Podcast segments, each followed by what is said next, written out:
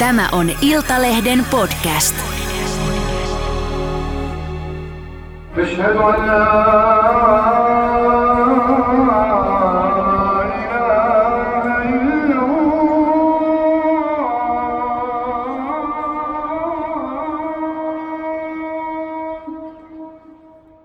ainoa päämäärähän oli se, että se löydetään hengissä. Se oli se, se kaikkein tärkein päämäärä. Siitä toisena oli sit se, että päästään kotiin mahdollisimman hyvässä kunnossa, henkisesti ja fyysisesti, ja kolmantena vasta, mahdollisimman nopeasti. Mutta tämä oli se järjestys, missä, niin kun, missä me tehtiin. Ja siinä varmaan sotilaskoulutuksesta oli hyötyä, koska tietysti sotilaana on tottunut siihen, että on tehtävä, jota suorittaa. Niin mä otin sitten tehtäväkseni sen, että mä, kun mä sitä arabiaa vähän puhuin, no silloin ehkä hiukan paremmin kuin mitä nyt, kun se on ruostunut, mutta, mutta jonkun verran kuitenkin niin pystyin kommunikoimaan näiden sieppaajien kanssa. Niin mä ajattelin, että on hyvä inhimillistää meitä heidän silmiinsä sillä, että, että me ei olla aina niin kuin, toisella on kahle, toisella on kalasnikov. Silloin se tilanne ei ole millään tavalla tasavertainen. Mutta jos voikin juoda sitä iltapäiväteetä, katsoa piirrettyjä sieltä laptopilta, naureskella yhdessä niitä vitsejä, se on aika absurdi tilanne, kun katsotaan Tom ja Jerry piirrettyjä ja nauretaan yhdessä jihadistien kanssa. Ja, ja samalla kun mä tiesin sen, että nämä ihmiset on, on kykeneviä ja halukkaita silmittömään väkivaltaan tarvittaessa.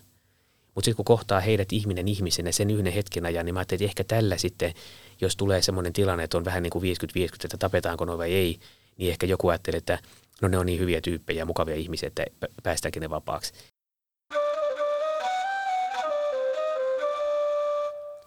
Tervetuloa Sinivalkoinen Islam podcastin pariin. Minä olen Niina Järvenkylä. Minä olen Jenni Kivessilta ja studiossa on myös tämänpäiväinen vieraamme kansanedustaja ja tutkija Atte Kaleva. Tervetuloa. Kiitos. Tänään väännämme rautalankaa siitä, mitä on islam, jihad ja salafismi. Puhumme myös siitä, miten jihadistien käsissä selviää hengissä. Ote Atte Kalevan kirjasta Jihad ja terrori. Muslimit uskovat Koranin olevan sanasta sanaan Allahin omaa tekstiä ja että alkuperäinen Korani sijaitsee Allahin luona paratiisissa. Tämä tarkoittaa sitä, että Korania ei voi kääntää arabiasta muille kielille menettämättä samalla sen pyhyyttä. Siksi muslimit puhuvat vieraskielisistä laitoksista Koranin merkityksen käännöksinä, eivät varsinaisina koraaneina. Arabiankielinen Korani on siis pyhä ja sen kunnioittavaa käsittelyä koskevat tarkat säännöt. Atte, lähdetään siitä, että mitä meidän pitäisi tietää Koranista. No oikeastaan on aika hyvä tietää toi, mitä tuossa kirjassa nyt sitten oli jo, että tämmöisiä yleisiä tietoja, että, että sehän on eri tavalla pyhä muslimeille kuin mitä esimerkiksi raamattu on meille kristityille. Että vaikka kuinka ajatellaan, että, että Paavali, joka sen Uuden testamentin kirjoitti pääosaltaan, että hän olisi pyhän hengen vaikutuksen alaisena tai ohjaamana sitä kirjoittanut, niin se on kuitenkin ihmisen tekemä teksti. Kun sen sijaan taas Korani on Allahin omaa sanaa, että, että siinä on tämä selkeä ero. No miten jos ajatellaan käytännössä, niin on puhuttu paljon, että miten saa Korania käsitellä. Että mink- minkälaista on Koranin kunnioittava käsittely? No yleensä muslimiperheissä näkee, että Korani on voitu käydä johonkin aika hienoon kangaskappaleeseen, sitä pidetään yleensä jossain korkealla paikalla. Sitä yleensä kun sitä luetaan, niin aina pyritään siihen, että tuli sitä rituaalinen puhtaus, eli, eli vähän siitä ihmisen rituaalisesta ja, ja siis henkisestä ja, ja fyysisestä epäpuhtauden tasosta riippuen, niin on, tehdään joko tämä koko vartalopesu, husulpesu, tai sitten tämmöinen pienempi wudu-pesu, eli pestään kädet ja naama ja vähän korvia ja nenää ja tämmöistä ja jalat. Mutta se yleensä tehdään ja sitten aina ennen kuin sitä Korania luetaan, niin sanotaan tietty tämmöinen, kutsutaan invokaatioiksi niitä lisän. Lausutaan tietty lause, jossa sanotaan, että etsin turvaa alahilta saatanaa vastaan. Audu billahi minash shaitani rajim. Niin sitten se tavallaan on niin kuin ihminen on valmis ja, ja, ja henkisessä tilassa. Eli se islamissa myös se intentio on kauhean tärkeä. Eli se, että ihminen julistaa sen, että minä aion nyt lukea Korania jonkun tietyn asian takia. Niin se on myös, myös hyvin tärkeä. Tällä tavalla myös näillä, näillä teoilla puhdistautumisella ja tällä myös henkisellä puhdistautumisella, niin sitten tätä intentiota osoitetaan. No Koranin lisäksi on myös näitä silminnäkiä, eli hadit-kertomuksia. Eli näiden kautta esimerkiksi tietynlainen pukeutuminen tai juomalasien koko tulee. Niin pystytkö vähän avaamaan, että mistä näissä on kysymys? Joo, tässä on oikeastaan kyse, että jos puhutaan sharia-laista niin, ja tästä niin kuin lainsäädännöstä, niin kaikkein korkein auktoriteetti on tietysti Korani, koska se on Allahin omaa tekstiä. Ja Korani on muuttumaton, siitä ei saa muuttaa ei sanaakaan, ei pilkun paikkaa, vaan se on sellaisenaan pyhä. Ja se myös velvoittaa aika paljon muslimeita. Siellä, siellä hyvin selkeästi Koranissa kerrotaan, mitä saa tehdä, mitä ei saa tehdä. Mutta eihän Korani tietenkään voi kaikkiin kysymyksiin antaa vastausta. Ja tämä huomattiin silloin, kun profeetta Muhammad kuoli, niin aikaisemmin oli helppo, jos, jos haluttiin saada islamilainen selvä vastaus johonkin kysymykseen, niin sen kun kysyttiin profeetalta. Ja hän sitten antoi sen vastauksen. Mutta profeetan kuoleman jälkeen huomattiin, että oikeastaan kun tätä ei voitu enää kysyä, niin rupesi olemaan tämmöisiä ristiriitaisia käsityksiä. Että jossain tietyssä tilanteessa, niin mitä profeetta oli vastaavassa tilanteessa sanonut tai tehnyt. Ja ihmiset ei enää muistanut sitä. Niin katsottiin, että täytyy kerätä silminnäkiä lausuntoja siitä, että mitä profeetta oikeasti teki. Ja niitä kerättiin sitten valtava määrä – jos on riittävästi hyvämaineisia muslimeja todistamassa, että kyllä minä näin, että profeetta aina teki tällä tavalla, tai minä todistan, että hän aina käveli ikään kuin olisi laskeutunut korkealta vuorelta, tämmöinen autenttinen hadith on olemassa, niin sitten se hyväksyttiin siihen autenttisten hadithien kanoniin, ja siitä tuli ikään kuin ö, luotettava. Ja sitten näihin, näihin voidaan vedota, näihin haditheihin, eli siihen profeetan elämäntapaan, josta käytetään termiä sunna. Eli jos, jos muslimilta kysyy, että miksi puhdistat hampaasi tämmöisellä siwak-puun tikulla, niin hän vastaa, että koska se on sunnan mukaista. Miksi pyhiinvaelluksella käynyt ihminen, mies väriää partansa hennalla punaiseksi, koska se on sunnan mukaista. Tarkoittaa, että niin profeettakin aikanaan teki. Ja näitä on sitten ihan, ihan hyvinkin tämmöisiä abstrakteja hadithejä, ja sitten on hyvin konkreettisia, hyvinkin pienipiirteisiä. Muun muassa tämä vesilasi, että, että salafistit tulkitsee erästä hadithia sillä tavalla, että profeetta tyhjensi aina lasin kolmella kulauksella niin silloin he laittaa lasiin vettä vain sen verran, että sen voi aina kaikissa tilanteissa tyhjentää kolmella kulauksella. Ja kun tähän nyt tuntuu vähän naurettavalta, että mennään näin pienessä sinne profeetan elämäntapaan, mutta näille muslimille se ei ole naurettavaa vaiheessa, että se on sunnan mukaista, siksi he to- toimii samalla tavalla. Tämä on tosi hyvä käytännön esimerkki, että mm. mistä siinä on kysymys. Ote kirjasta Jihad ja terrori. Todistan, ettei ole muuta palvomisen arvoista kuin Allah, ja todistan, että Muhammad on Allahin sanansaattaja. Äsken kuultu ote on sunnalainen uskon tunnustus. Sanotko vielä arabiaksen? Mm-hmm. No se kokonaisuudessa menee, että ashadu an la ilaha illallah wa ashadu anna Muhammad rasulallah. Eli todistan, niin kuin täällä sanottiin, ettei ole muuta palvomisen arvoista kuin Allah, ja todistan, että Muhammad oli hänen sanansaattajansa. Tästä päästään hyvin aasinsiltana seuraavaa. Eli mitä käytännössä on islam? Siellä on viisi pilaria, jotka mainitaan. On lähetystyö. Ja sitten voitaisiin vielä tähän liittyen miettiä, että kuka on muslimi? Joo, oikeastaan se, sehän on aika hyvä kysymys, kuka on muslimi.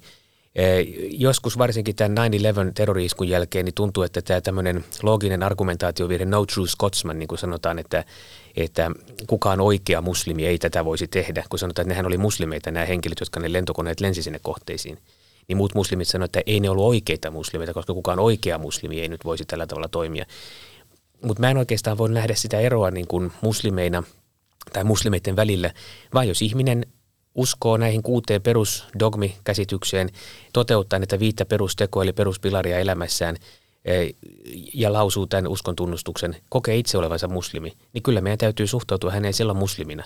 Sitten joku voi sanoa, että hän on vääränlainen muslimi, ja tätähän on, on islamissa paljonkin on tätä tämmöistä niin sanottua takfir käsitettä, eli se, että julistetaan joku kääfiriksi, eli vääräuskoiseksi.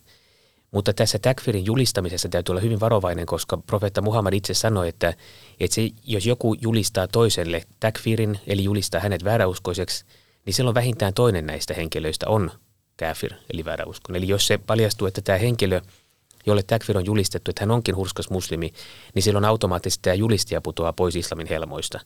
Mutta tätä jostain syystä nämä takfir, eh, muun muassa jihadistit, jotka tätä takfiria eh, kovin helposti julistelee, niin, niin he eivät tätä sitten ota huomioon, vaan, vaan että se on tämmöistä niin kuin eksklusiivista, mutta, mutta että ei mun mielestä ole tarpeen lähteä jakamaan, että kuka nyt sitten on muslimi ja kuka ihminen itse päättää, jos hän kokee olevansa hurskas muslimi, niin silloinhan varmasti on näin.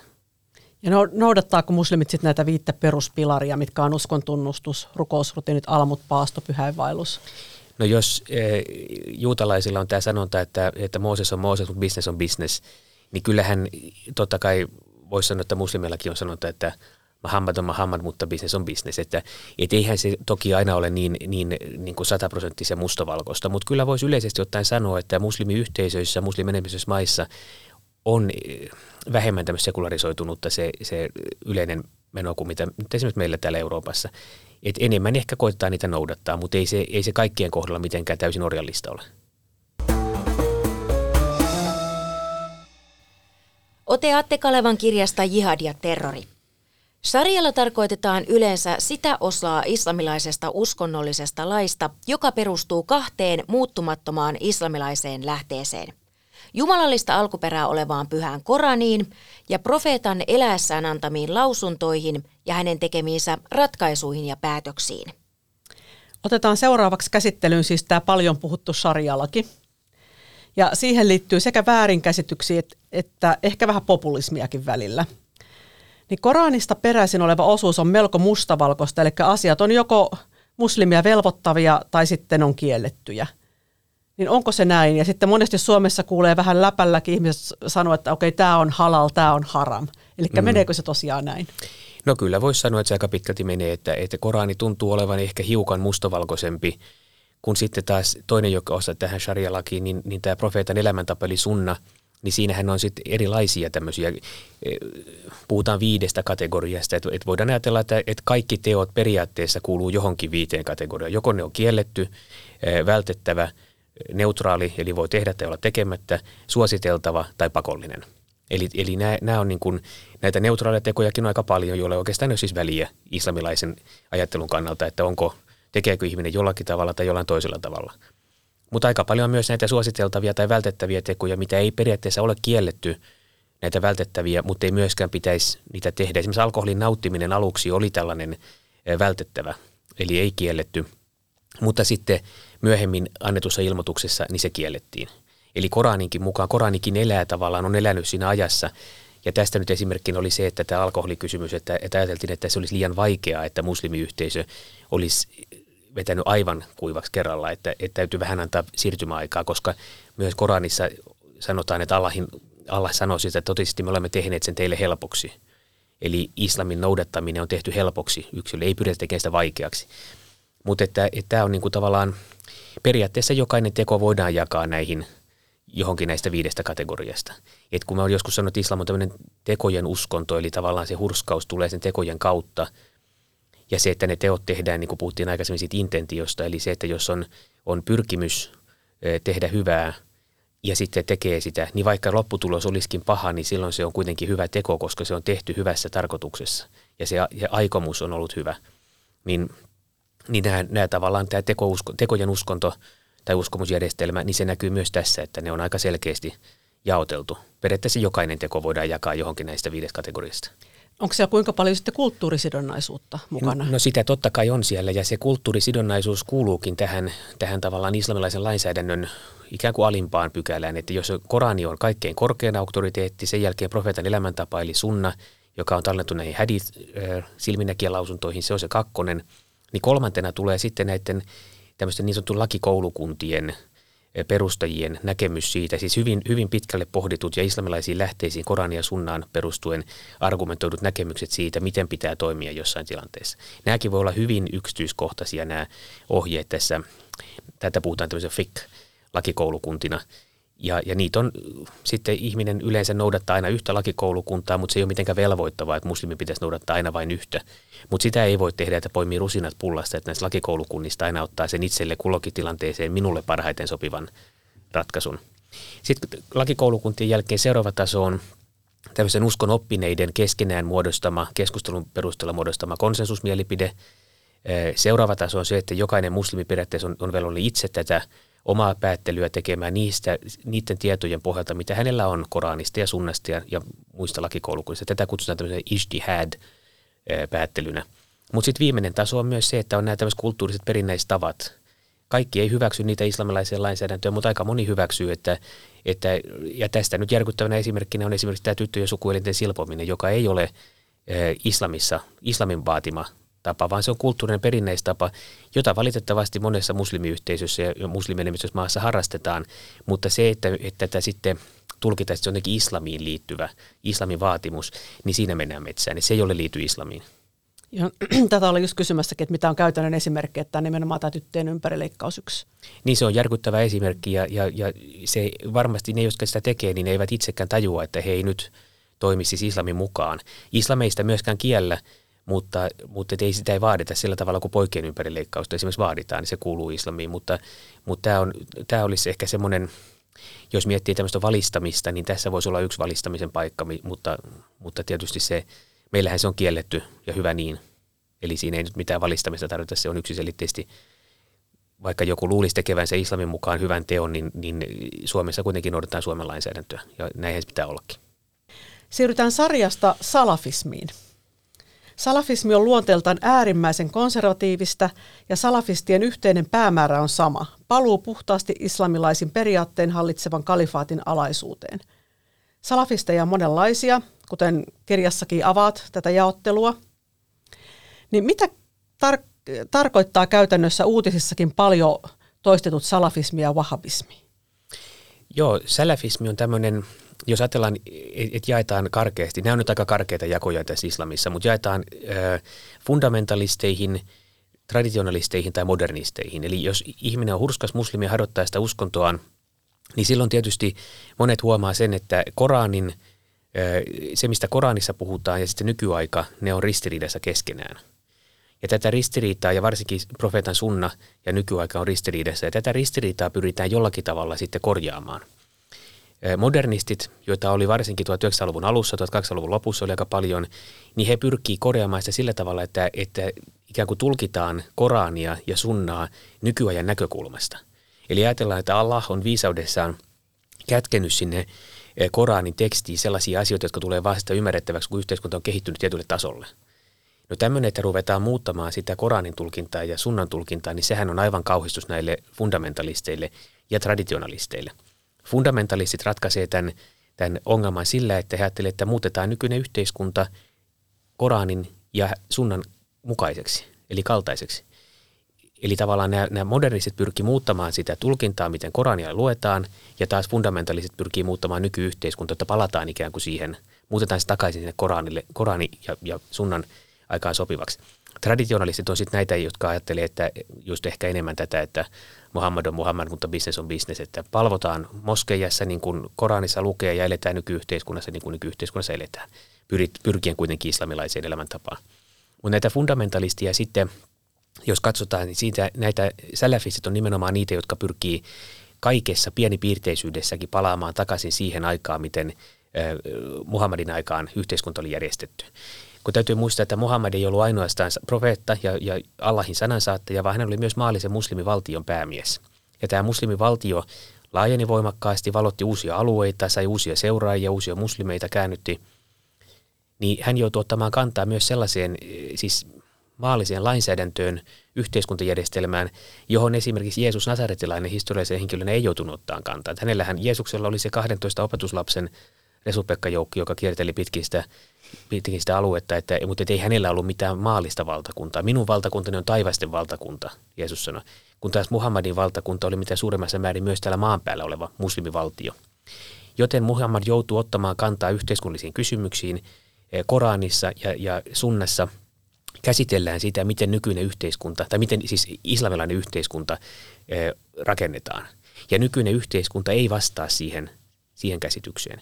Ja tähän salafistit pyrkii siis menemään takaisin niiden hurskaiden esi eli kolmen ensimmäisen muslimisukupolven aikaan. Tästä tulee tämä termikin salafa salih, eli hurskaat esi ja, ja muslimit kokee, että ne kolme ensimmäistä sukupolvea, eli ne, jotka ensimmäisen oli Muhammadin aikalaisia, heidän lapsensa ja sitten heidän lapsensa. Nämä on ne kaikkein hurskaimmat. He, silloin islam oli puhtaimmillaan. Ja tähän yhteiskuntamalliin salafistit pyrkii palaamaan. No entä sitten tämä wahabismi, mikä monesti toistuu uutisissakin? Joo, wahabismi menee usein sekaisin salafismin kanssa, mutta itse asiassa aika monet salafistit ei hyväksy wahabismia. Wahabismi on sitten taas liittyy tällaiseen henkilöön, joka vaikutti Arabian neuvimalla 1700-luvun lopulla.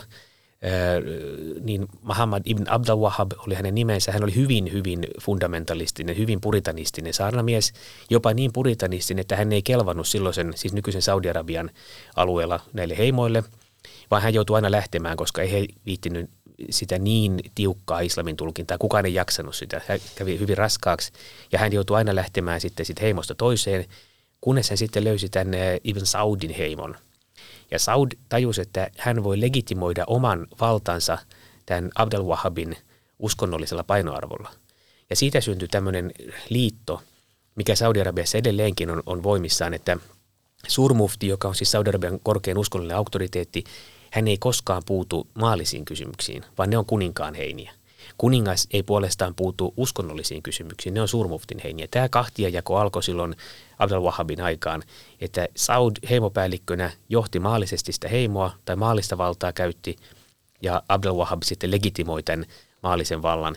Ja tästä on usein kritisoitukin, varsinkin esimerkiksi jihadistit kritisoi Saudi-Arabiaa sekä kuningashuonetta että sitten tätä Saudi-Arabian uskonnollista oppineistoa, wahhabilaista oppineistoa siitä, että tämä ei ole islamin mukaista, koska ei Muhammadin aikaan se uskonnollinen ja maallinen auktoriteetti oli yksi sama ihminen.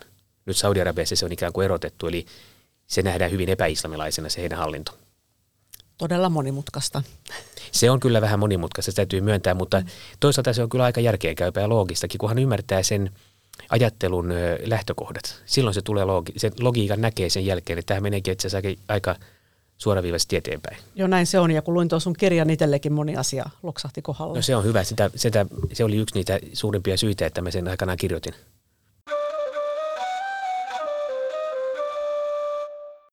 Ote kirjasta Jihad ja terrori. Monet jihadistit kokevat näyttävien terroritekojen toimivan eräänlaisena voiman näyttönä ja kutsuna liittyä Allahin tiellä taistelevien oikeamielisten veljien ja sisarten rintamaan.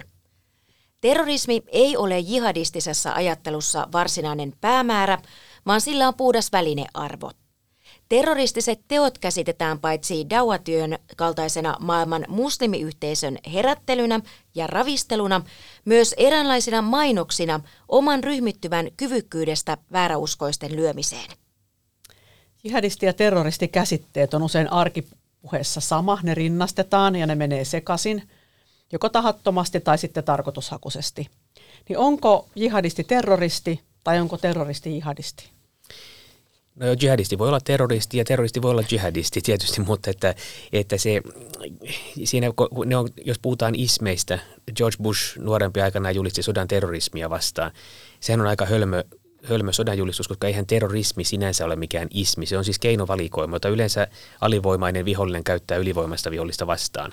Eli puhutaan tämmöistä epäsymmetrisestä sodankäynnistä, että on, on joku valtiollinen toimija ja sitten on tämmöisiä erilaisia ryhmittymiä tai, tai ei-valtiollisia toimijoita, jotka toimii eri, eri tavalla – niin tästä tulee se asymmetria. Mutta, mutta se on vain keinovalikoima, ihan niin kuin nyt joku vaikka tehtävä taktiikka voisi olla keino, millä tavalla sitä, sitä sotaa sitten käydään. Mutta sen sijaan tämä jihadismi on, on hyvin voimakkaasti tämmöinen ideologia, niin kuin voidaan sanoa ismeinä puhua, niin, niin, ja siihen tuli silloin 1990-luvun, 80-90-luvun taitteessa, niin tämä terrorismi tuli mukaan jihadistiseen liikkeeseen. Et sitä aikaisemmin 80-luvulla, kun, kun jihadismi oli tämmöistä lokaalia, paikallista. Afganistanissa oli silloin neuvostoliiton aikaan, oli paljon näitä mujahideja, pyhän sodan taistelijoita. Siis mujahid on, on tietysti, äh, tulee nimenomaan samasta tästä jihad-kantasanasta, eli henkilö, joka sitä jihadia harjoittaa, on mujahid. Ja mujahidin on sitten se monikko siitä. Äh, mutta, mutta siellä oli paljon näitä, siellä oli Abdallah Azam, joka johti sitä, Usama bin Laden oli hänen kakkosmiehenä siellä Afganistanissa. Siellä oli paljon näitä vierastaisteluita, jotka tuli pitkin poikin islamilaista maailmaa sinne. Mutta ei silloin käytetty terroritaktiikoita, vaan silloin käytettiin aika suoraviivasta sodankäyntiä. Siinä oli alivoimainen vihollinen, joka sissi sodankäynnin taktiikoin, teki koottuja iskuja, taisteli sitä maahan tunkeutunutta ateistista, epäjumalallista miehittiävaltiota vastaan. Ja tämä vetosi aika moneen muslimiin silloin, koska ihan jo Koraninkin mukaan ja sunnan mukaan, jos islamin uskoisia veliä ja sisaria vastaan hyökätään, niin viime kädessä jokainen terve muslimi on velvollinen puolustamaan sitä islamin valtakuntaa näitä hyökkäjiä vastaan. Eli tämä jihad oli aivan legitiimi ja monet muslimit koki sen hyvin legitiiminä sen jihadin julistamisen silloin Afganistanin aikaa. Sitten kun sieltä vanha liitto vetäytyi sieltä Afganistanista ja hajosi lopulta kokonaan, niin sehän oli näille mujahid-veljille kauhean iso voitto, kun he että he kukistivat Neuvostoliiton. Mitä seuraavaksi? Ja siellä oli, oli tämä, pohdittiin, että, että hyökätäänkö – Israelia vastaan. Tietysti siihen aikaan oli jotain Israel-Palestina-konflikti. Abdallah Azzam oli, oli palestinaistaustainen. Hänellä oli voimakkaasti henkilökohtainen, tämmöinen voisi sanoa, tai hän ei, ei voinut sietää sitä Israelin miehitystä, minkä hän koki hyvin, hyvin isoksi epäoikeudenmukaisuudeksi. Niin hän ajatteli, että nyt pitää tämä, nämä samat mujahidit hyökätäkin sitten islamin suuntaan, ei, anteeksi Israelin suuntaan. Kun taas Bin Laden aikanaan, tai silloin siellä pohti sitä, että että se on tämmöinen kuuluisa polkupyörävertaus, että Bin Ladenin poika kysyi isältä, että miksi emme hyökkää Israeliin, vaan Yhdysvaltoihin. Ja Bin Laden sanoi, että, että jos poikani, jos haluat tuhota polkupyörän, niin hyökkäätkö sitä rengasta vastaan, joka on puuta, vai sitä rengasta, joka on terästä. Ja hän koki, että Israel on teräks, teräksinen rengas, se on mahdoton hyökätä, vaikka kuinka olisi Allahin tuki takana, kun sen sijaan Yhdysvallat on tämä puinen rengas. Jos, jos kukistettiin Neuvostoliitto, miksi ei voida kukistaa Amerikkaa? Ja, ja tästä sitten tuli mukaan tämä vasta Bin Ladenin myötä eh, tähän perustettuun Al-Qaida-verkostoon tuli mukaan nämä terroristiset taktiikat. Ja siinä oli 89-luvun vaihteessa oli tämmöinen lyhyt hetki, jolloin nämä ikään kuin vanhemmat jihadistit, Afganistanin veteraanit, oli sitä mieltä, että ei voida käyttää näitä silmitöntä väkivaltaa sivullisia kohtaan. Ja sitten taas Bin Ladenin uudet äh, jihadistit, al väki oli sitä mieltä, että, tai uuden al väki oli sitä mieltä, että kyllä meidän pitää hyökätä amerikkalaista yhteiskuntaa vastaan. Koska nämä amerikkalaiset ihmiset, siis kaikki kansalaiset, olivat äänestäneet vaaleissa valtaan tämän Bushin hallinnon, joka sorti muslimeja, tai jos ennen sitä, sitä olevan hallinnon, joka sorti muslimeja – he maksavat veroja tälle hallinnolle, eli he oli siis tämmöisen yhteiskunnallisen takfirin alaisia, he oli kaikki vääräuskoisia. Ja tämä tulee ihan, ihan tämmöisen egyptiläisen muslimiveljeskuntaan kuuluvan ideologi Sayyid Kutubin teoksista, että, että voidaan julistaa tämmöinen yhteiskunnallinen takfir koko yhteiskuntaa vastaan. Ja silloin kaikki on legitiimiä kohteita, ei ainoastaan ne sotilaat. Me puhutaan, että siellä meni viattomia siviilejä, kun oli siellä 9-11-iskussa. Ei he ole viattomia siviilejä näille Al-Qaidan väelle jihadisteille, vaan he oli legitiimejä kohteita. Ja sitten ne muslimit, jotka siinä menehtyi, niin heillehän vasta kävikin hyvin, kun he sai marttyyrikuolema ja he pääsevät sitten suoraan paratiisiin. Tai eivät suoraan, mutta he pääsevät, välttävät haudan kauhut ja pääsevät istumaan tämmöisen vihreän linnun selkään, joka lentää ympäri paratiisia. Ja he saavat sieltä katsella sitä paratiisin ihanuutta tuomiopäivään asti, jolloin he tietävät, että he pääsevät sinne. Eli he on tavallaan niin kuin suurempia voittajia. Melko kylmäävää kyllä. Se on melko kylmäävää, mutta, mutta sitten kun ymmärtää tämän ajattelun taas lähtökohdat, niin ymmärtää sen logiikan, että jos, jos nämä, nämä muslimit, nämä jihadistit kokee, että koko tämän puoleinen elämä on ainoastaan pääsykoe tuon puoleiseen. Eli täällä vaan katsotaan se, että joutuuko ihminen paratiisiin vai helvettiin. No nämä ei puhu, nämä puhu, puhu tai taivaaseen tai helvettiin, nämä puhuu paratiisista tai tulesta. Eli se paratiisi jinna on se, minne sitten, jos ihminen on riittävän hyvä, niin hän pääsee. Niin totta kai, jos tietää, että sinne on oikotie, on se, että kuolee taistellessaan Allahin tiellä – niin ikään kuin silloin voittaa siinä lotossa. Eli saa sen palkinnon, mitä me muut täällä sitten yritetään erilaisin kilvoituksiin ja, ja tekemällä, no, noudattamalla näitä viittä perustekoa ja uskomalla niihin kuuteen perusdogmiin, niin niin että jos tällä saa tavallaan niin kuin sen oikolipun, oikotien sinne paratiisiin, niin silloinhan se on aivan järkevää toimintaa, jos todella uskoo siihen. No, tämä on tässä äsken jo vähän sivuttiinkin aikaisemmin tätä, että onko ISIS-terroristit oikeasti muslimeja. Mutta käytetäänkö uskontoa jihadismissa sitten sumuverhona tai oikeutuksena väkivallalle? Käytetään ihan niin kuin muuallakin käytetään, että, että silloin varmaan Al-Qaidan aikaan niin oli ehkä, voitaisiin sanoa, että oli enemmän tämmöistä niin kuin uskonnollista syistä tapahtuvaa. E, e, Al-Qaidaan liityttiin uskonnollisten syiden takia enemmän kuin sen sijaan ISISin liittyminen – joka ISIS-organisaationa voidaan johtaa suoraan 89 vuoteen Afganistaniin, jossa, jossa tämä perustettiin. Ja sitten se on erilaisten välivaiheiden kautta. Se oli välillä Irakin al-Qaida muutaman vuoden, ja sitten sit tuli tämä islamilainen valtio, ja sitten julistettiin se kalifaatti. Niin toki siellä on myös muita syitä kuin mitä ihan pelkästään uskonnolliset syyt. Ja tässä kun sanotaan, että amerikkalaiset perusti al-Qaidan, no se ei pidä paikkaansa – amerikkalaiset kyllä rahoitti ja aseisti Bin Ladenia ja Abdullah Azzamia silloin, kun he taisteli Amerikan vihollista eli Neuvostoliittoa vastaan. Mutta ei he sitä perustanut, sen perusti Abdullah Azzam ja, ja Usama Bin Laden aikanaan. No sitten toinen, mitä sanotaan, että amerikkalaiset loi ISISin. Sekään ei pidä paikkaansa, mutta on siinäkin tiettyä perää, koska silloin kun amerikkalaiset eh, kukisti Saddamin, keikkas hänet vallasta, Saddam oli sunni ja sorti shioja – Tämä oli, tämä oli, tilanne oli tämä silloin Saddamin aikaan. Saddamin aikaan oli myös yksi puoluejärjestelmä, tämmöinen Baath-puolue, Saddamin puolue, jossa kaikki, jotka halusivat Irakin yhteiskunnassa kuulua tai nousta jollakin tavalla virkamieskunnassa, armeijassa, diplomaattikunnassa, heidän piti kuulua siihen puolueeseen, koska sehän on yksi puoluejärjestelmässä, näin toimitaan. Niin kuin amerikkalaiset Saddamin sitten keikkas, ensimmäisenä he asetti sinne Saddamin tilalle hyvin epäsuositun korruptiosta syytetyn Nuri al-Malikin, joka oli taas shia, ja hän sorti sunneja – ja sen jälkeen tehtiin tämä niin sanottu debathifikaatio, eli kaikki Baath-puolueen jäsenet siivottiin julkista viroista, jolloin käytännössä armeijan korkeimmat upseerit, virkamieskunnan korkein johto, diplomaattikunta, kaikki, kaikki tavallaan joutui työttömiksi. Eli amerikkalaiset loi tämmöisen hyvin katkeroituneen, hyvin vaikutusvaltaisen, hyvin verkottuneen sunnalaisen eliitin, joka koki, että tämä shialainen Nuri Maliki sortaa heitä.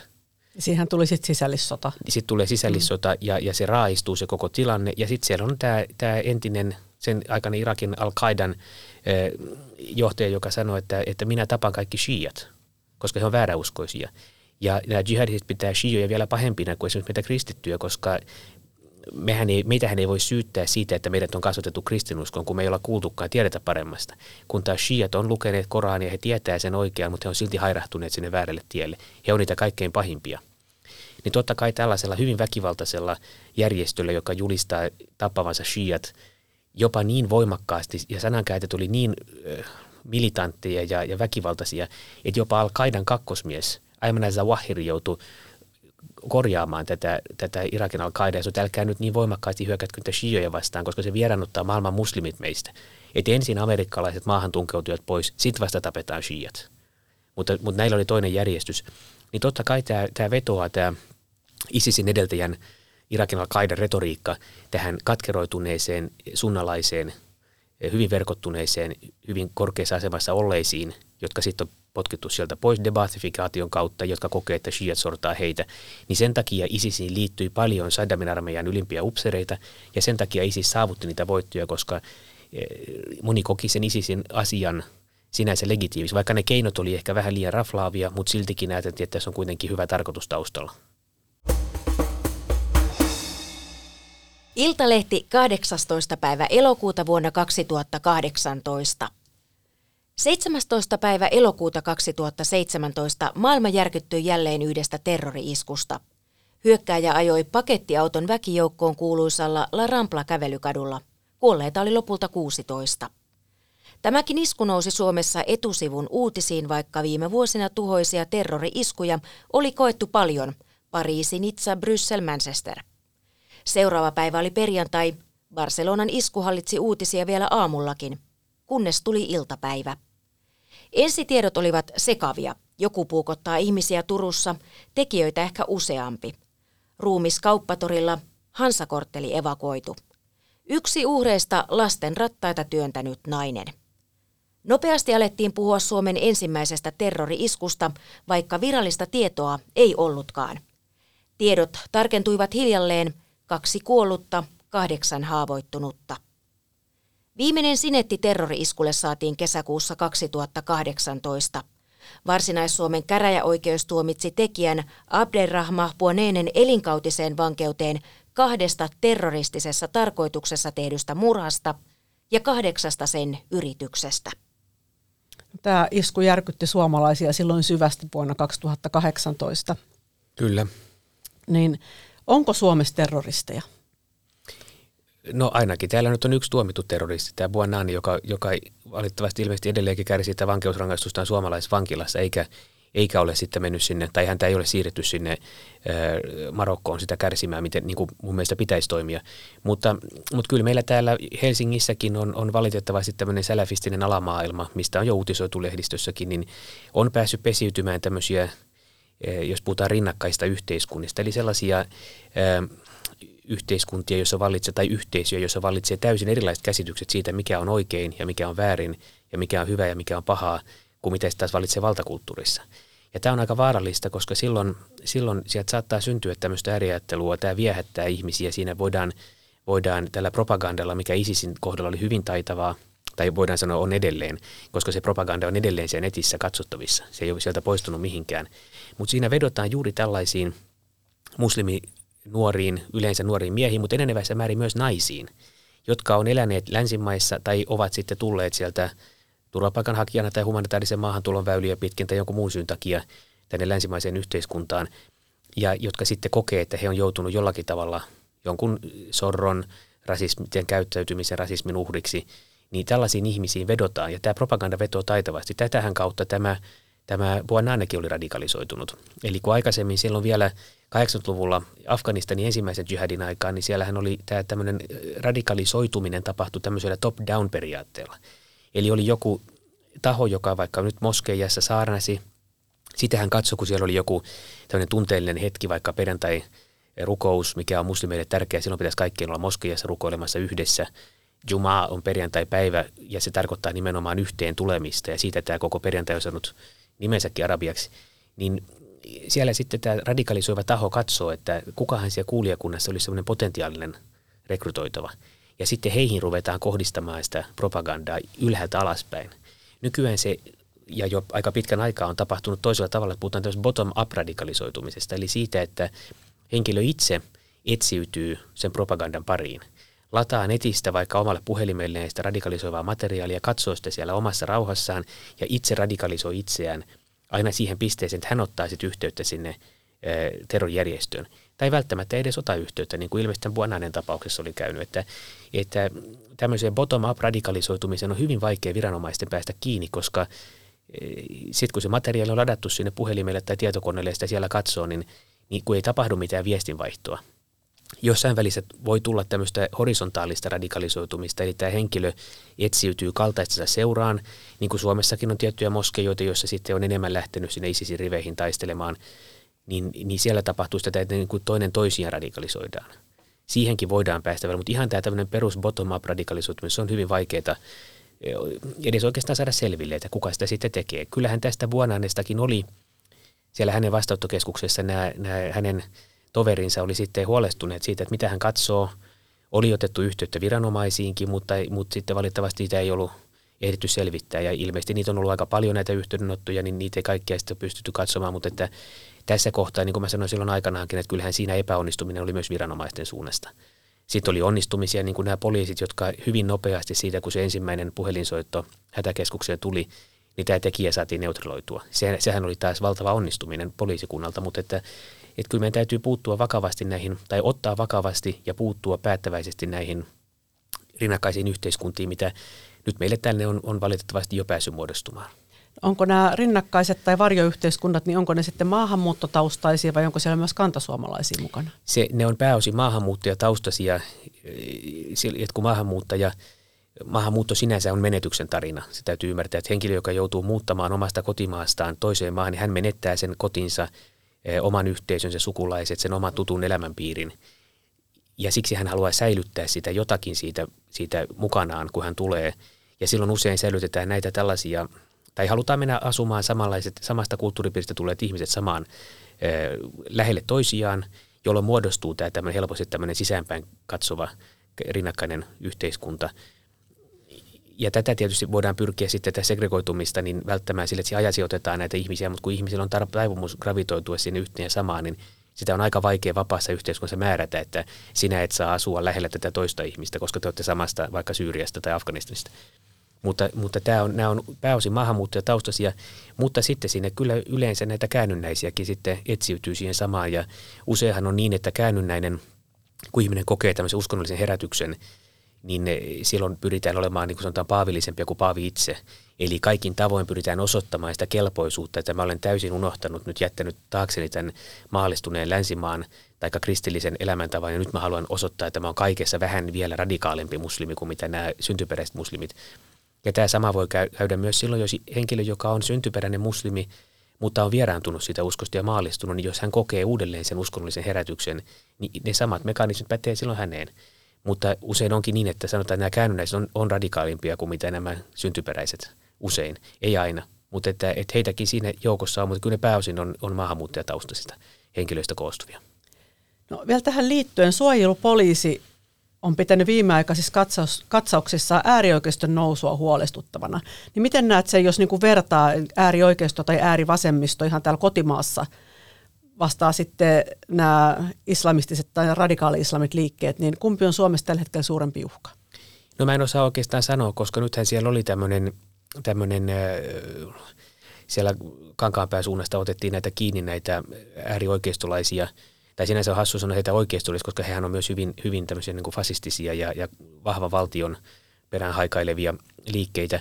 Mutta, mutta kyllähän sekin jo, täytyy vakavasti ottaa tämä uhka. Mä en, en tiedä kuinka uskottavaa se näiden henkilöiden, tämä vaikutti vähän enemmän semmoiselta, semmoiselta niin kuin, ei nyt voi sanoa Euran Daltonilta, koska heillä ei ollut niitä, niitä terroristisia pyrkimyksiä, mutta, mutta, mutta ei se, se, mitä mä näin julkista lähteistä tästä, tästä Kankaanpään porukasta, niin ei, ei se kauhean uskottavalta näyttänyt se heidän toimintansa. Mutta sitten meillä on tätä vasemmistoradikalismia, antifaliikettä, näitä, jotka myös on, on hyväksyy väkivallan käytön omien tarkoitusperien ajamiseen. Ja sitten meillä on näitä jihadisteja myös Suomessa, jotka, jotka siis haikailee sitä kalifaattia ja myös hyväksyy silmittömän väkivallan käytön. Ehkä näistä voisi sanoa, että kaikkein, mun nähdäkseni kaikkein isoin uhka nyt ehkä tulee näistä islamisteista tai jihadisteista, koska heillä on tavallaan se semmoinen silmitön väkivalta ja se pyrkimys siihen on, on ehkä voimakkain. Mutta toisaalta ei pidä kyllä aliarvioida näiden äärioikeiston eikä äärivasemmistonkaan aiheuttamaa uhkaa yhteiskunnalle. Mutta kuitenkaan, kun tässä nyt puhutaan näistä uhkakuvista, niin täytyyhän se muistaa, että jihadismi, äärivasemmistolaisuus, äärioikeistolaisuus, nämä on kuitenkin tämmöisiä pieniä riesoja meidän yhteiskunnassa. Ei ne ole eksistentiaalisesti uhkaa Suomen olemassaolosta. Kyllä meillä ainoastaan yksi eksistentiaalinen uhka on, ja se on Venäjä. Se on ollut ja se tulee jatkossakin valitettavasti olemaan Venäjä. Iltalehti 22. päivä toukokuuta 2017. Atte Kalevan mukaan sieppaajiin olisi hyvä luoda kontakti. Kaleva puhuu inhimillistämisestä. Hänen mukaansa kaappaajat, tai ainakin osan heistä, voisi yrittää kohdata yksilötasolla, eli ei aina niin, että toinen on kaappaaja, joka kontrolloi tilannetta, ja toinen kaapattu, joka ei kontrolloi. Kalevan mielestä kaappaajien kanssa voisi vaikka juoda vähän teetä ja keskustella. No, sulla on hyvin käytännönläheinen kokemus jihadisteista, voisiko sanoa näin. Teidät vaimos kanssa, sun, sun vaimo Leila Kalevan kaapattiin joulukuussa 2018 Sanan kaupungissa Jemenissä. Tai 2012. 2012, anteeksi, joo. Ja te olette siepattuna kuitenkin kuukausien ajan. Joo, neljä ja puoli kuukautta. Ja edelleen monessa muussa lähi maassa ja Afrikan maassa sieppaukset on suurin uhka länsimaisille työntekijöille esimerkiksi. Niin kerro vähän tästä teidän kokemuksesta, eli miten, miten se meni? No siihen, silloin Jemenissä oli juuri tämmöinen tilapäinen, vähän rauhoittunut se tilanne. Siellä oli ollut aika paljon kaaosta. Siellä oli tämä entinen presidentti joutunut väistymään, Ali Abdullah Salih, ja sitten sit siinä oli ollut tämmöinen, no siellä on nyt tätä, voisiko sanoa sisällissotaa tai tämmöistä niin kuin sodankäyntiä ollut, mutta sitten tässä kohtaa juuri tilanne oli rauhallisempi. Muun muassa Sanaa kaupungissa oli kielletty liikkumasta Kalasnikovien kanssa, eli ne oli kielletty katukuvasti, ja sitä aika pitkälti noudatettiinkin, että tämä oli vielä puoli vuotta aikaisemmin se oli jokaisella melkeinpä ollut, ollut se rynnäkkökivääri siellä olalla. Nyt ei ollut oikeastaan kenelläkään, että, että se oli tämmöinen... Hyvä tilanne. Niin, tilanne oli mennyt parempaan suuntaan niin. tilapäisesti valitettavasti, mutta oli kuitenkin. Mutta siinä oli sitten tämmöinen ilmeisesti joku paikallinen heimo, joka perjantai rukouksen aikaan oli sitten päättänyt tulla tekemään jotain rikollis, rikosta sinne, tai rikoksia sinne sanaan keskustaan. Se maan ehkä pitäisi olla turvallisin kohta on, on se kolmio, joka rajoittuu. Toisessa puolessa on sisäministeriö, Yhdessä kulmassa on, on terrorismin vastainen yksikkö ja kolmannessa on Saudi-Arabian suurlähetystö, jota näitä kaikkia vartioidaan hyvin voimakkaasti. Mutta juuri siinä hetkessä oli tapahtunut jonkunnäköinen, mä ymmär, kuulin tämän myöhemmin, oli vahdin vaihto, tapahtunut oli tilapäisesti miehittämättöminä nämä, nämä checkpointit ja sitten tämä varmasti joku paikallinen heimo niin oli, oli sitten pystynyt sinne tulemaan ja, ja heillä oli sitten muutama auto siinä ja sitten nappasi meidät, kun he näkivät länsimaisia länsimaista väkeä, niin he otti meidät tämmöistä elektroniikkaliikkeestä sitten kiinni. Tota, missä vaiheessa teille selvisi, keitä nämä sieppaajat on? Ja, missä, ja toisinpäin, missä vaiheessa sieppaajille selvisi, ketä he on siepanneet? No se oikeastaan selvisi vasta sitten, kun meidät luovutettiin Al-Qaidalle muutaman päivän kuluttua, niin siinä vaiheessa sen huomasi, että, että se, se vaateparsi muuttui hyvin selvistiseksi, se, se, tavallaan heidän puheen parsi muuttui ja se käyttäytyminen, että se ei ollut enää tämmöistä heimojen, heimotekemistä, vaan se oli enemmän selkeästi näki, että nyt on, nyt on niin tota, jihadistien kanssa ollaan tekemisissä. Ja sitten sanoikin sen ihan suoraan, että, että, että ei he sitä pyrkinyt peittelemään. Eihän, se, eihän isiskään pyrkinyt propagandassaan peittelemään sitä, että kuinka julma ja, ja, ja silmittömän väkivaltainen järjestö oli kyseessä, vaan hän toi sen esille. Samoin al toi esille, että he oli ylpeitä siitä, että he oli al jäseniä. He sen kyllä kertoikin avoimesti. En usko, että heille koskaan selvisi se, että keitä me ollaan. Siis mä olin silloin vielä virassa oleva upseeri ja, ja olin siellä tekemässä tätä väitöstutkimusta – virkavapaalla. Kaikki esimiehet puolisivat tätä mun hakemusta komppanian päälliköstä lähtien aina sitten jokainen esimies ylemmälle tasolle, kunnes sitten maavoimen komentaja oli myöntänyt ja, ja armeijassakin oli hyvä, tai, tai silloin jo oli tämmöinen selkeä henki, että ymmärrettiin, että on hienoa, että saadaan tietoa tällaisesta alueesta, mistä meillä ei sitä tietoa ole. Se pidettiin kyllä hyvänä ja kannustettiin tähän, tähän tekemiseen, mutta tämä ei varmaan tullut heille, näille sieppajille selväksi, koska hämmästyvä kyllä, niin, niin musta tuntuu, että he ei ollut edes kauhean kiinnostuneita, ketä me ollaan. He kysyivät kaksi kysymystä, oletteko amerikkalaisia, oletteko brittejä? Ja kun mä sanoin, että ei olla, että tässä on kaksi suomalaista ja yksi itävaltalainen, niin se oli selkeästi vähän pettymys eli he vielä uudestaan kysyivät, onko nyt varma, että te ette ole amerikkalaisia tai brittejä. Ja mä sanoin, että kyllä se on ihan varma, että kaksi suomalaista ja yksi itävaltalainen, niin se oli tavallaan, ei he kysynyt oikeastaan mitään enempää. Et ei heitä tuntuu, että ei oikeastaan edes kiinnostanut, että ketä me sitten henkilöinä ollaan. No saitteko olla sitten pääasiassa rauhassa siellä?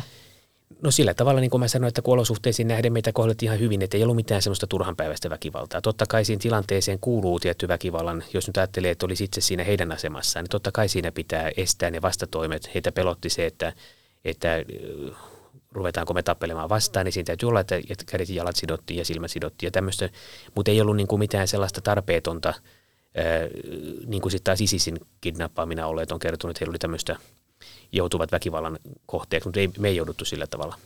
No mitkä olivat teidän selviytymiskeinot silloin, kun olitte siepattuna, kun päivästä toiseen kuitenkin sit odot, odotitte pelastumista tai vapautumista? Niin se on aika, aika stressaavaa, kun on se hengenmenon kuolemanpelko koko aika läsnä, ei tiedä miten, mitä tapahtuu, ei tiedä kuinka kauan tämä jatkuu, miten se päättyy, ei oikeastaan tiedä mitään. Et meillä länsimaissa on semmoinen illuusio siitä, että me voitaisiin hallita elämäämme jollain tavalla mutta eihän me oikeastaan edes hallita sitä, mitä me syödään. Kaupan keskusliikkeet päättää sen, mitä me voidaan ostaa kaupasta. Et se on, se on, mutta se illuusio on rakentunut siihen, että kun me katsotaan vaikka Hollywood-elokuvia, niin siinähän aina lopussa, se kestää sen 2 tuntia 15 minuuttia, lopussa kaikki selviää.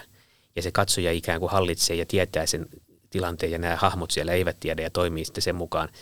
Mutta eihän tosielämässä se mene tuolla tavalla. Eihän, eihän, eihän minä tiennyt oikeastaan yhtään mitään. Niin ensimmäinen oli se, että täytyy ymmärtää, että meidän pitää erottaa ne kiistattomat faktat niistä kiistanalaisista faktoista. Käytiin sellaista termiä kuin disputable facts ja sitten undisputable facts. Eli kaikki ne, mitä luulee, että, että on totta, mutta jos ei sitä voi omin silmin verifioida, eikä tiedä, että asia on näin, niin silloin ne ei olekaan niitä kiistattomia faktoja, vaan ne on niitä kiistanalaisia faktoja. Me ei tiedetty, missä meitä pidettiin, jos me oltaisiin siitä saatu se, se porukka, joka meitä siinä tilassa vartioi, olisi saatu heidät eliminoitua, niin me ei tiedetä, mitä on siellä seuraavassa huoneessa. Me ei tiedä, onko se alue, jolla meitä pidetään ystävällismielinen, onko se keskellä autiomaata. Eli siinä oli paljon tämmöisiä epävarmuustekijöitä, joita joka päivä pohdittiin. Joka päivä me mietittiin siellä, että kannattaisiko paeta, yrittää, yrittää paeta sieltä. Mutta koska se tilanneanalyysi täytyy perustaa niihin kiistattomiin faktoihin – ja kun niitä kiistattomia faktoja ei juurikaan ollut, niin silloin oli, oli aika, joka päivä tuli se analyysi tulos siihen, että ei kannata paeta, koska se ei paranna meidän selviämisen todennäköisyyksiä. Ainoa päämäärähän oli se, että se löydetään hengissä.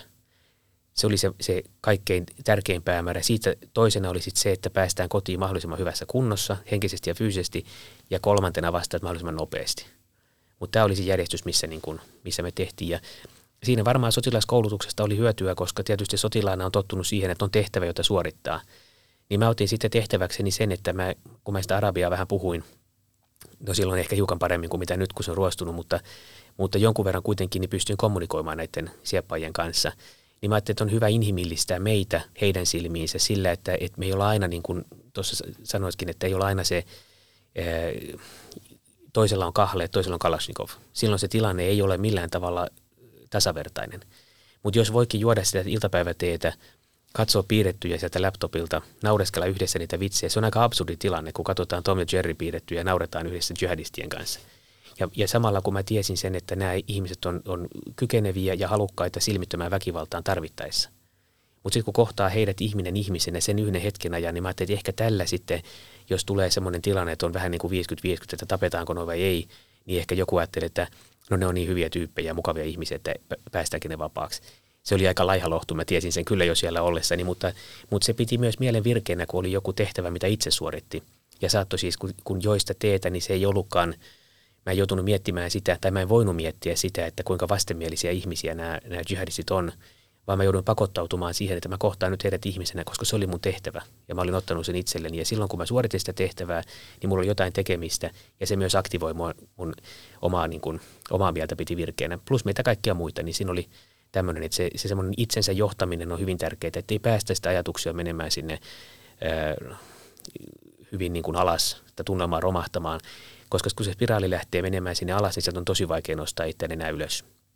Sama on siinä, että pysyy tasaisena, että ei, ei tavallaan anna sen, sen tunteiden nousta kauhean korkealle, koska sitten helposti tulkitsee merkkejä, että no nyt meidät kohta vapautetaan, koska on jotakin tiettyjä juttuja tapahtunut, mutta ne on kaikki niitä kiistanalaisia faktoja. Niin siinä, kun meidät vapautettiin Omanin kautta, omanlaiset oli siinä, täytteli tärkeää roolia Itävallan sotilastiedustelu, Mutta Omanissa sitten, kun he meidät sieltä sai vapaaksi, niin, niin istuttiin aavikolla Omanin tiedustelu, sotilastiedustelun autossa. Ja sitten tämä upseri sanoi mulle, että nyt te olette vapaita, että olkaa iloisia.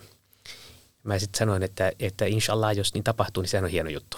Mutta mä en silloinkaan pystynyt vielä antanut itseni lupaa. Mä että mä oon kuitenkin täällä arabia puhuvan väen kanssa aavikolla autossa.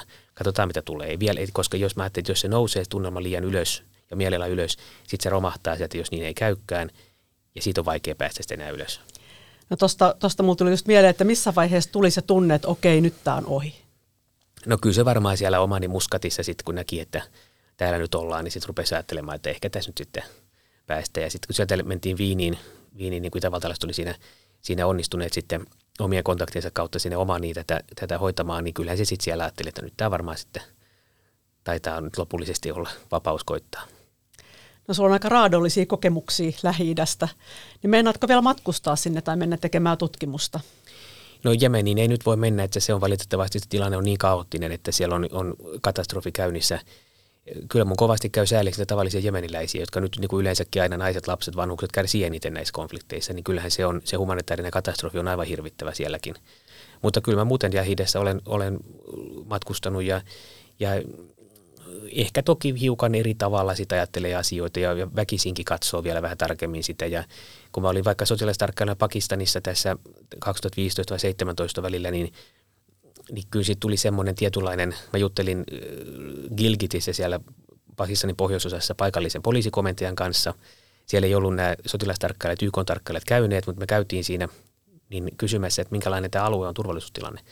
Niin kuin se komentaja sanoi, että tässä tietyssä kylässä on al läsnäoloa, niin mä ilmoitin meidän esikuntaan Islamabadiin, että me ei sitten mennä tähän kylään eikä sen lähialueelle. Ja nämä oli tietysti sitten sanonut selvä juttu, että sinne ei mennä, mutta, mutta että niin kuin ei ole ehdoin tahdoin, mulla ei ollut mitään kiinnostusta mennä, jos, jos joku sanoi, että täällä on al niin mä sanoin, että olkoon ne siellä, niin mä pysyn muualla. Että ehkä tämmöinen sitten, sitten siitä on tullut niin semmoinen tietynlainen, sanoiko sitä realiteettien, tai semmoisen niin kuin tavallaan se riskin, riskin arviointi, niin sitä arvioi ehkä vähän toisella tavalla nykyään. Kiitos Atte. Tämä oli todella mielenkiintoinen keskustelu. Kiitos, oli kyllä mielenkiintoinen keskustelu tosiaan. Kiitoksia, että sai tulla. Kiitos.